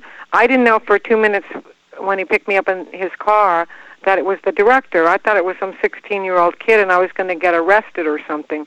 but it, yeah, he looks like he's 16 years old, and he's a wonderful, wonderful cutting-edge director. I call him my cutting-edge director because, well, that's what he does. And you know, the the movie's been getting phenomenal reviews. Um, I don't know if you've read any reviews, but uh, I actually read reviews for it, but I've never seen it because uh, I actually like because Felissa Rose is in this movie. Um, Oh, yeah. Uh, Ari Lehman, he's been on our show. Jonathan Tiersten's been on our show. Jan Jan Birch has been on our show. So a lot of the people in it, you've been on our show. So a lot of the people in it have been on our show. And I Oh, yeah, never read. yeah. I never read any. I never read anyone's reviews. I don't like to be influenced because I like to do my own review. You know, from my thinking. Now, when are we seeing any of your films? We're not going to any of your openings, red carpets, or what? What's going on? Well, um, Agramon's Gate is coming out, I believe, at theater in theaters in September. But you can see you can see um, uh, Terror Tales right now on. Uh, let's see, it's on VOD, and it's on. Uh, oh, it's all over the place. It's on uh, many many platforms. All- Is it, on, is it on Netflix? Netflix, whatever they call it. no, it's not on. Net, it's not on Netflix, but it's on um, iTunes. It's on um, uh, Google gosh. Play, all the So, different like Jimmy, things like we that. see it? Could we Google see it Play. tonight? It's on. It's on. It's on iTunes, Google Play, Amazon, and uh, it's uh, DVD with special features that uh, will be, and it's going to be released on February fifth. Uh, the uh, features, just in time for Valentine's Day. There you and go. The DVD, the DVD can be uh, pre-ordered on Amazon. So um, you know we're getting great reviews, and um, Let's Watch Horror, who are a fantastic uh, podcast, gave uh, Jan Birch and myself an astonishing review, and I cried when I listened to the review. I, my friend Larry Cohen and I and his daughter Melissa listened to the review. It was about 20 minutes long, and you can hear it. It's on my Facebook page, but or or on Twitter. Let's watch horror. You won't believe what these uh, incredible uh, uh, British people say about the film and about Jimmy Lee Combs' performance as a director. There you Um, go. Well, I haven't heard anything. Yeah. Also, I have not heard anything about that, but what I have been hearing, the buzz around town is your performance with Bruce Dern. Which nobody's seen that yet though, because nobody can see it. No, but the people in the biz, they know about it. The Well, word they know out. about it, That's but that's in Agramon's Gate.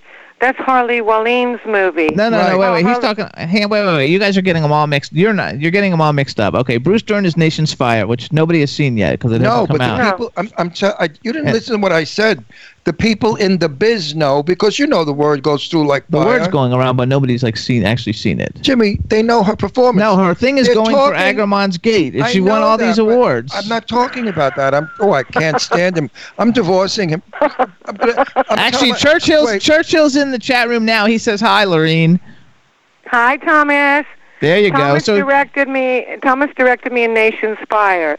Um, I love Thomas. He's an avant-garde, innovative, progressive director, and um, he uh, gave me the opportunity to play one of the roles of a lifetime, and that was um, uh, cra- crazy, wild, psychotic, alcoholic uh, wife of Bruce Dern.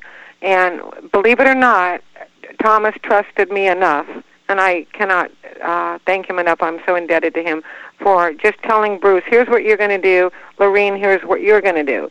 So, Laurene, you're going to go psycho. You're going to have a big fight, and he's going to leave you uh, because you're an alcoholic. So, in flashbacks, I do scenes with Bruce Dern, and they were all improvised.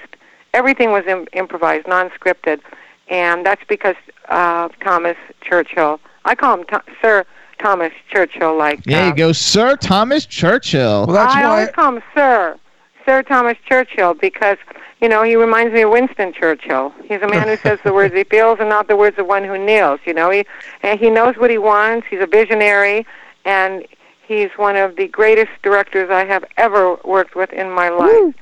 And he And- also says, and "Thank the- you very and much. The You're most brilliant." authentic. And the what's that? He says you're. Br- he said, "Thank you very much. You're brilliant." And I agree with you because I'm in two of his films, and he said he's given me freedom. Uh, in one film, I play a bartender. On, you're not supposed to talk about those yet, though. Well, I'm not talking about the title. I'm a bartender, and I'm supposed to be. You know, he likes my no, he likes my New York, Long Island accent, and he wanted authenticity. He didn't want to hire an actor who's going to make believe New York, which sounds so corny and shitty. He said, "Ron, you have a real Long Island, New York accent, and I want you to be the bartender.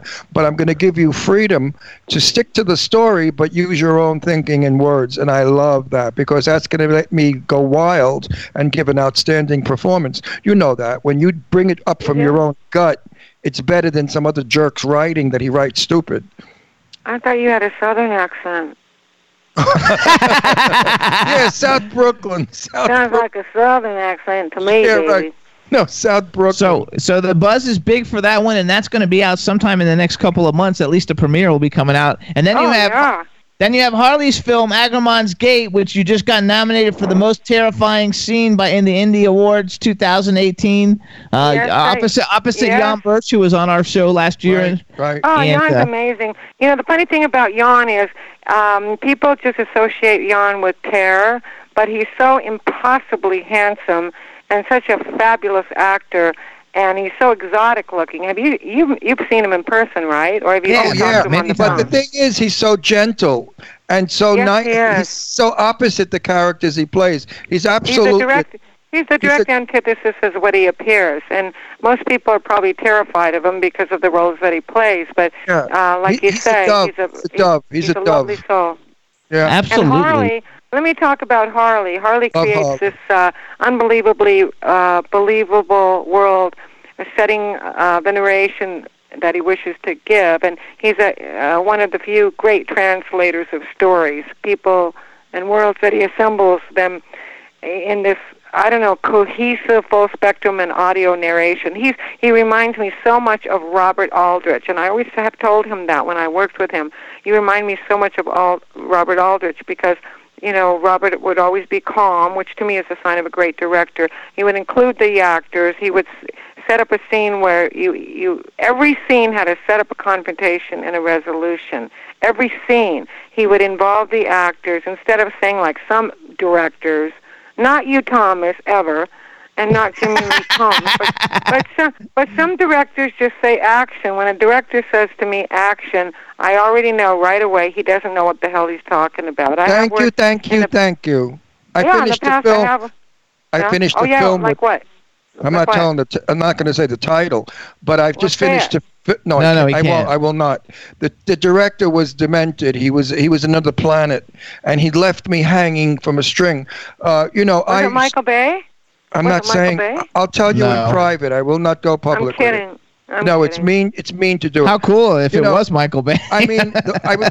you know, the last Who thing I, cares, right? If it's Michael Bay, who cares? No, but the last thing I did was like 20 something years ago on television and Uh-huh. and and I hadn't been in film for a long time and here's my first film and suddenly they throw me into a world I don't understand because it's not like Hollywood that I knew. When I was in real Hollywood, you know, real movies, uh, big movies and it's a big big production there there, there it's So a whole high. different se- Yeah, so you know the difference. And suddenly Oh, yeah. I'm th- I'm thrown into this nothingness where I don't even know where marks are or what's going on and and they don't tell him and anything. he, they don't tell me anything.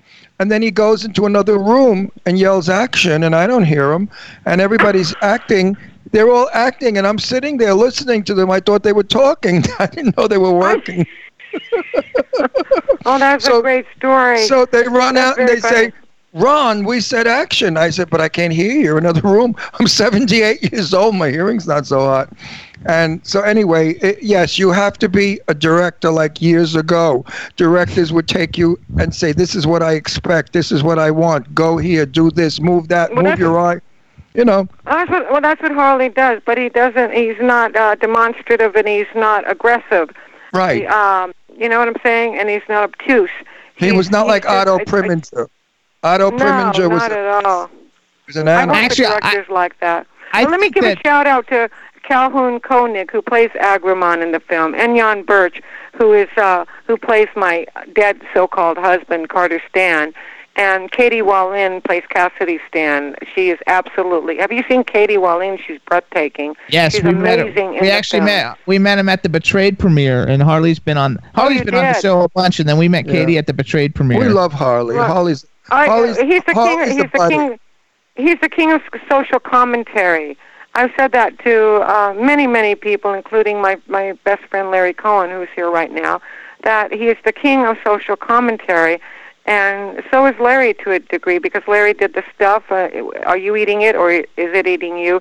And then you have uh, it's alive, and you know the whole thematic echo was Actually, was, um, I about I I put notes down a little bit because I saw on your Facebook page February second you're going to be signing at Dark Delicacies yeah, it's King Cohen. It got 100% the- on Rotten Tomatoes. for the I'm King be Cohen si- signing- documentary. Yeah, if Larry, if if yeah, Larry's going to try to make that. Um, uh, we're going to be signing at Dark Delicacies uh, February second, and I think it's two o'clock or three o'clock. And I hope everybody shows up for that because you know how many chances are you going to get to meet truly the great Larry Cohen? I mean, he's he he's a legend. I have yet to meet a person in the industry, you guys, or out of the industry, who has not said when I mention his name, "Oh my God, you know Larry Cohen." Oh my It's God! so and they, funny. They, they ramble off his names: bestseller, uh, phone booth, cellular, it's alive.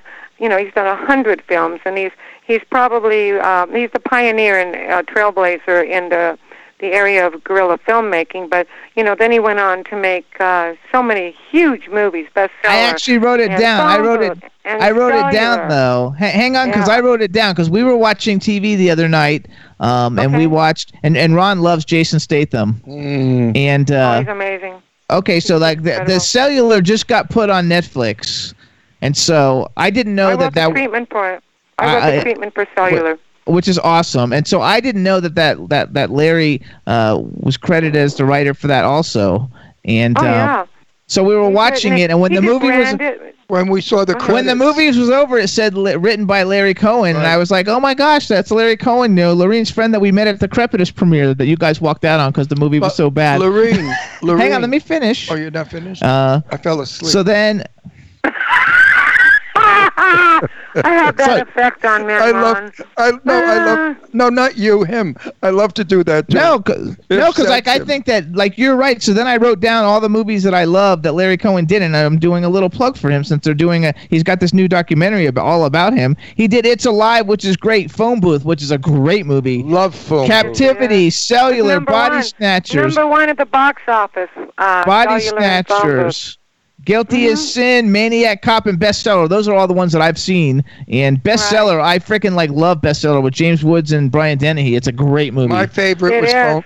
My favorite was phone booth. Phone Booth How is you awesome. can do such an exciting movie in the phone booth with that crazy guy that says "fuck every other minute." What's his Colin name? Firth. Colin Firth. no, no, no, no, no, Colin Farrell. Colin Farrell. Colin Farrell. Colin Farrell. Colin Farrell. Colin Farrell loves to say "fuck." That word is his favorite word. So you guys listen up though. If you want to meet Lorraine, she's going to be signing February second at Dark Delicacies in Burbank, California. That's like the place uh, to go for horror stuff in, in California. So all you have to do is Google Dark Delicacies. It's on Delicacies and Magnolia. see. It's on Magnolia Drive, and the producers are going to be there. Steve Mitchell will be there, the director. And like I said, it. How many movies you guys got? A hundred percent on Rotten Tomatoes. One That's right. hundred percent. Every single review was one hundred percent. What does that tell you? So I'm, I'm so uh, elated, and I'm so proud of Steve Mitchell. And, I, and and they asked me to be, uh, you know, uh, to be there to sign. So I'm going to be there signing and also signing autographs. So um, I'd love to meet fans of uh, Larry's movies and my movies, and just friends. You know, I There never call go. People love it. fans because I I call people friends because Yeah, we do you too. know, Yeah, I, I don't like Yeah. the word fan. That's so narcissistic. I know. But let me It's tell so you something. I have. I have, we have to get off this kind of conversation because nobody out there knows what we're talking about. Let's get juicy, okay? What are you wearing, my darling? The night what am I we go- wearing? I'm wearing Wait, a no, no, not, not, not, not now. Wait, Well- wait, stop. The night we go to the Oscar screening. We're not going with her. She's going to a different party.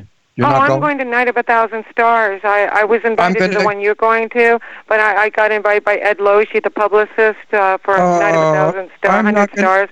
I'm one of the celebrities there, and they're giving away five thousand dollar uh, swag bags, whatever they're called. And Oh. uh, you, wait till you see the dress I got. Oh I'm my not going God! to see it. I thought you were with me that night. My date. Oh. Um, well, I, I, I got gotta go dress- with Jimmy. I got the dress from a thrift shop, and a woman, a woman, Rosie, uh, redid the entire dress for me. It's blue and white, and it's the most beautiful dress I think I've ever seen. And it, it, the dress was twenty dollars, but when I took it to the um, uh, cleaners, they took me to the cleaners. Actually, they said it was Right. one hundred fifty dollars to fix the dress because the dress was a disaster in the back. But I had to have this dress, so you know, it, it's something out always of uh, look stunning, Carol though. Burnett show. You know, Carol Burnett show uh, where she picked up the curtains, you know, and, and yeah, made yeah. uh, yeah. Anyway, Down, yeah. and I saw it in the window and I couldn't resist it. That's what she said. no, it was, it was a, it's a wrap, the thrift shop. But I, you know, that's why I go to get my clothes. I don't go to these expensive places. You know what I'm saying? No, Uh, you I don't always go to look. the- I, go- I always go to the good won't, the Goodwill, the good won't. I, I love I love going to thrift shops. You know what I'm saying? I don't care what It's people. very think. I popular here care- in California. I couldn't care less what people think, and I'm sick of this PC bullshit in Hollywood. You know what I'm saying? You and me I'm both. Oh, I'm so sick of it. Like I wanted to say to you guys when you said, "How are you doing today?" I wanted to say as a joke, but I thought, "Oh, but I'll get in trouble." I wanted to say when if you, when you said, "How you doing?" I wanted to say, "So beautiful out. I wish I was homeless." But you know what? Oh, then I'll get a thousand pieces of email. You a horrible, horrible, evil person. More, more you than know, a thousand. More than a uh, thousand. I know. I'm it's just- telling you. You know, you just have you, you have to be so damn careful what you say, and It's the, and mille- that's it's one the of the reasons- It's the millennium. Millennials. Millennials, whatever the fuck they're called. It's them. they, with this, everything is incorrect. In my day, we could say anything we wanted. We had senses of humor. Okay? Like, in other words, if you were Jewish, we'd say, hey, Jew boy, what's going on? Today you do that, they throw you off the air. You're off the air. Uh, And, and in my day, it was a wonderful thing. I mean, I'm half Jewish, so I don't care. I mean, if it's to say to me, you're confused. Are you a Jew and Italian? I said, I'm both. They said, how could you be both? I'd say, listen, I'm not going to get into it, but we would talk about things. Today, that's hush hush. You don't talk about that. You don't No. discuss anything like that. It's improper or impolite or what? That's the other word they use.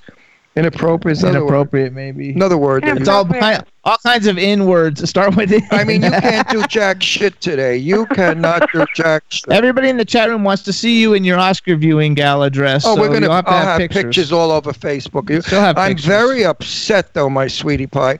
I really Why? thought that you were coming with us, and I had this whole vision of you and I walking in and on the red carpet, and Getty shooting us, and I'm carrying on with this gorgeous Marilyn Monroe, Jayne Mansfield, Oh, and now you're go you. Square. else. I got invited to honestly four different uh, parties, including the Academy Awards. But I wanted to go to this one that uh, my friend Ed Lozzi invited me to, the publicist invited me to, because you know they're giving away the swag bags and everybody gets to mingle as opposed to the Academy Awards. Um, it used to be everybody mingled at, eh, at the Academy Awards, but now they separate you unless you are uh, actually uh, in a film that is nominated. You have to go to the right. Uh, and you know be with everybody which is fine but you know you have to sit way in the back or the middle whatever but um unless you're a celebrity that has a big film out you go to the left and that's where all the paparazzi are. Uh the place i'm going it's going to be a red carpet with uh full of paparazzi and i mean big getty image people too. But everybody gets to mingle. We get to sit down and have a full on lobster dinner full course dinner and roger neal is putting it on. And i'm so grateful uh to be going to that So uh, I was Churchill- invited to the one that you're going to at the Sheraton Hilton. I was invited to that uh, a month That's ago, but that, I'm not. that's that's two That's going to be dollars. spectacular too. Yeah, That's two two thousand thousand dollars a person. a plate. Two thousand a plate. I So said, Churchill says he'll be a he'll be your date, and he's going to be wearing Sears. oh, you mean, we don't have one glamour girl to go with. We have to go like fags. I mean, I don't care. um, you that. and I are going, and Well, why don't actually, you wear I'll- a dress, Ron? Why I don't you wear a dress? no, we're going with Caroline Williams. Oh no, we have Caroline. We're going with Caroline Williams. She's Williams. another piece of ass. You met Caroline at our party. Oh, when Caroline dolls oh, up. She's Ron, fabulous. Ron, oh, only you could get away with talking like this. you know What that, did I right? What did I say so you bad? called her a piece Another- of ass. She, I every every but guy I that don't look. care. Who cares? Listen, You're I so talk. wonderful. I talk truth. Every guy You that do. looks every guy that looks at you says to himself, Yeah. "Wow, what a pair of tits! Look at that ass. I'd like to fuck this one." Every guy says, "That's listen. I don't sugarcoat it. Okay, That's what Ah, happens. You're so funny. but sure, what do you think? They so look at you, they you, and they want you to come home and clean their house. I mean, come on, they look at you, they want to grab you and throw you in bed and ravish you. That's what you are. You are a sexy, gorgeous, sex symbol woman. And why shouldn't you be appreciated for what you are? You project it. You work hard to be Jayne Mansfield, Marilyn Monroe, Mamie Van Doren, and the rest of the platinum blonde glamour girls. You well, I look don't like look like this. Uh, not Agramon's Gate. I don't look like this. I, I'm.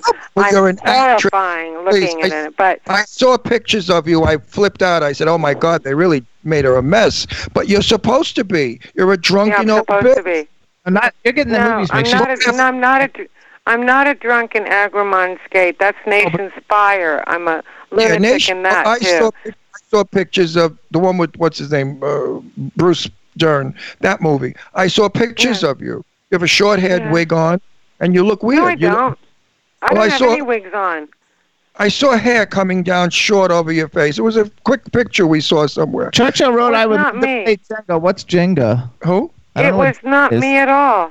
That she doesn't have short you? hair. No, you saw pictures, but she has long hair in all of them. Well, who was it I saw? You saw her with long hair. You're just missing. Up. You're mixing something up with the short hair. There's no Oh well, short hair. whatever. You know, I'm old. I get everything confused. What can I tell you? I sometimes forget I'm a man. What can I? no, No, I want to give a huge shout out to uh, uh, Harley for Agramon's Gate for giving me that r- incredible role as well because you know uh, he trusted me and he came up to me during the scenes and he opened places of my heart that I had a lock and key on for many, many, many years. And I I went back in my reverie uh, to play this role. And all I'm going to say is it had to do with my father. He brought that out in me and nobody has ever been able to bring that out in me that that part of the past of me which I never exposed to anybody in in my life uh ever. Um so you know I I thank thank Harley for um his kindness his compassion and Absolutely. he's I, just uh, an amazing human being I think. um, a- he acting truly can is acting can be very therapeutic. Yes, I agree. There Eh? are times acting Eh? when you what is she saying? When you act, it can be therapeutic because sometimes there's dialogue that hits home. Sophia Loren and I spoke in 1959 when I was a 19 year old boy. And I said to her, I said, Sophia, how do you cry? She said, I have plenty to think about to cry. She said, and I think about when I was a young girl when the bombs were coming down on our head in the war. And she, she could cry on a, on a dime. So most people, and I'm, the question I'm asking is, do you do that when you have to cry? Wh- where do you get it from? I think in my love life. I don't believe that. I don't believe that. What if That's- she was being she said I- serious and you're like laughing? No, she's at her. No. I don't. No, I don't. I think I go. I uh, think of my father. There Okay, go. that I believe. That I believe. That I, I go. I think of my father. But your love life, certainly not. Uh, do you, are you aware of how beautiful you are, or do you think you're ugly? I think I'm. Uh, I don't think I'm beautiful at all. I See never that? did. You never do. Nope. I know. Well, Never. beautiful people They don't. never do. My daughter Leslie, who's gorgeous, she was Miss America runner-up. She was at Mr. Miss this, Miss that. Beautiful. Everybody that sees her tells me she's gorgeous, beautiful, beautiful, and she doesn't think so. Yeah, but you do Well, that. when I was when I was in high school, I I have a scar. I have a scar between my eyes. Eh? I have a scar. So when I was in hi- when I was in junior high and high school, everybody called me Frankenstein, and that was the teachers. I kid you not. They would people make fun of me, and and when I had a crush, a terrible crush on a couple of different guys in high school. Um, they would tell other people that got back to me that I looked like Frankenstein and that I was ugly. So I would always cover my always cover my uh, scar with my bangs, which I do do to this day. It's not as prominent now as it was before, but you know, when, when you grow up and people say things to you that, or that you're poor, or would make fun of you because you're poor. We were very, very indigent, like a lot of people were and are. You know, I'm no different than most people. But you know, when people at school make fun of you, you don't have a car, or you your shoes don't match in in grade school and so forth. You know, and, and people would say horrible, horrible things about you. You know, that makes you go inside and and hide. And I did that for many, many years. And the only reason I can do what I do in film is because I hide behind a character. I really respect Lynn Lowry for what she said in her recent interview about her shyness and that she hides behind a character. I've done that from day one. I, I get on the set and people always say say to me, "You're so reticent in, in person. You're so incredibly shy in person." But what I do is what Lynn, Lynn does. I essentially hide behind a character. So when I show up on the set, you know, I guess it's the placebo effect. I don't know, but I, I, I just try to come prepared with a full body, three dimensional character. And what I do is I get the lines out of the way, always get the lines out of the way of the skeleton, and I try to create a character around around the lines, you know. And I talk to the director Well, that, always that's that's what that's what actors do. But we all had. I didn't. I didn't come from wealth. I was born in 1940. We were in the at war with Germany and ah. Japan. You know, and we didn't have uh, oil to heat our homes because it went to the war. We couldn't buy tires for our cars because the rubber went to the war. Everything went to the war. So growing up, I remember uh, being living in our house without steam heat in the middle of, of a horrible winter. And my sister and I would draw on the windows the frost. We'd make designs on the frost. And in the morning, my mother would put the oven on in the kitchen and heat our clothes up so we could go to school. And I loved going to school because it was hot. We had steam heat in school. So it, wartime in this country was horrible.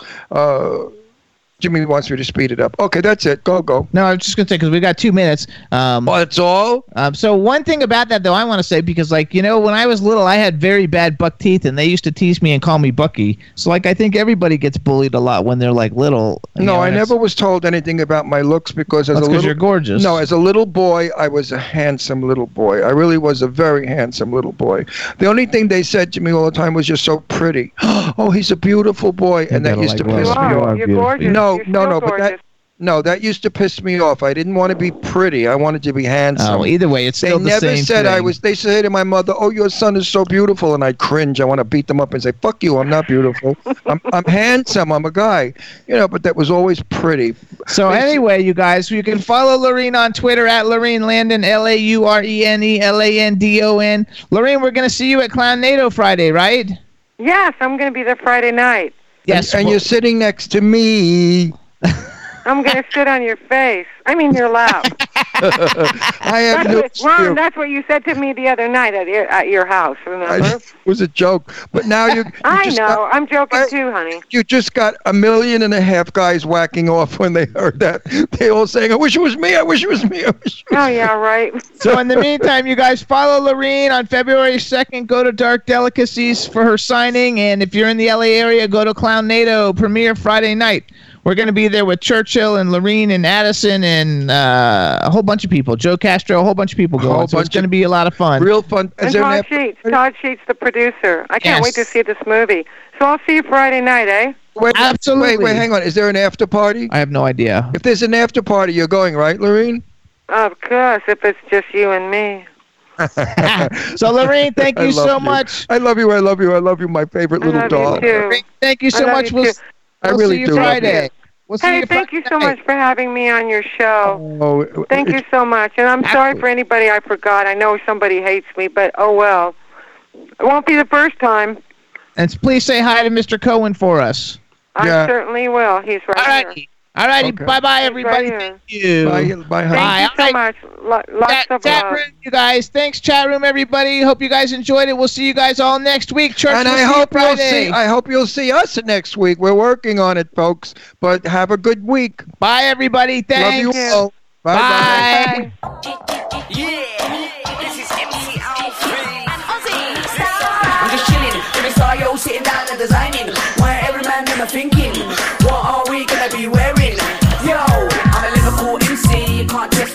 the girls inside the party. Let's get down to crazy Jimmy. Big up myself and known as be the one and only, the Turkish MC. Always love the clothes of Jimmy. British punk, yo, one I wanna be. Jimmy Star, new celebrity. We'll take you out to Jimmy.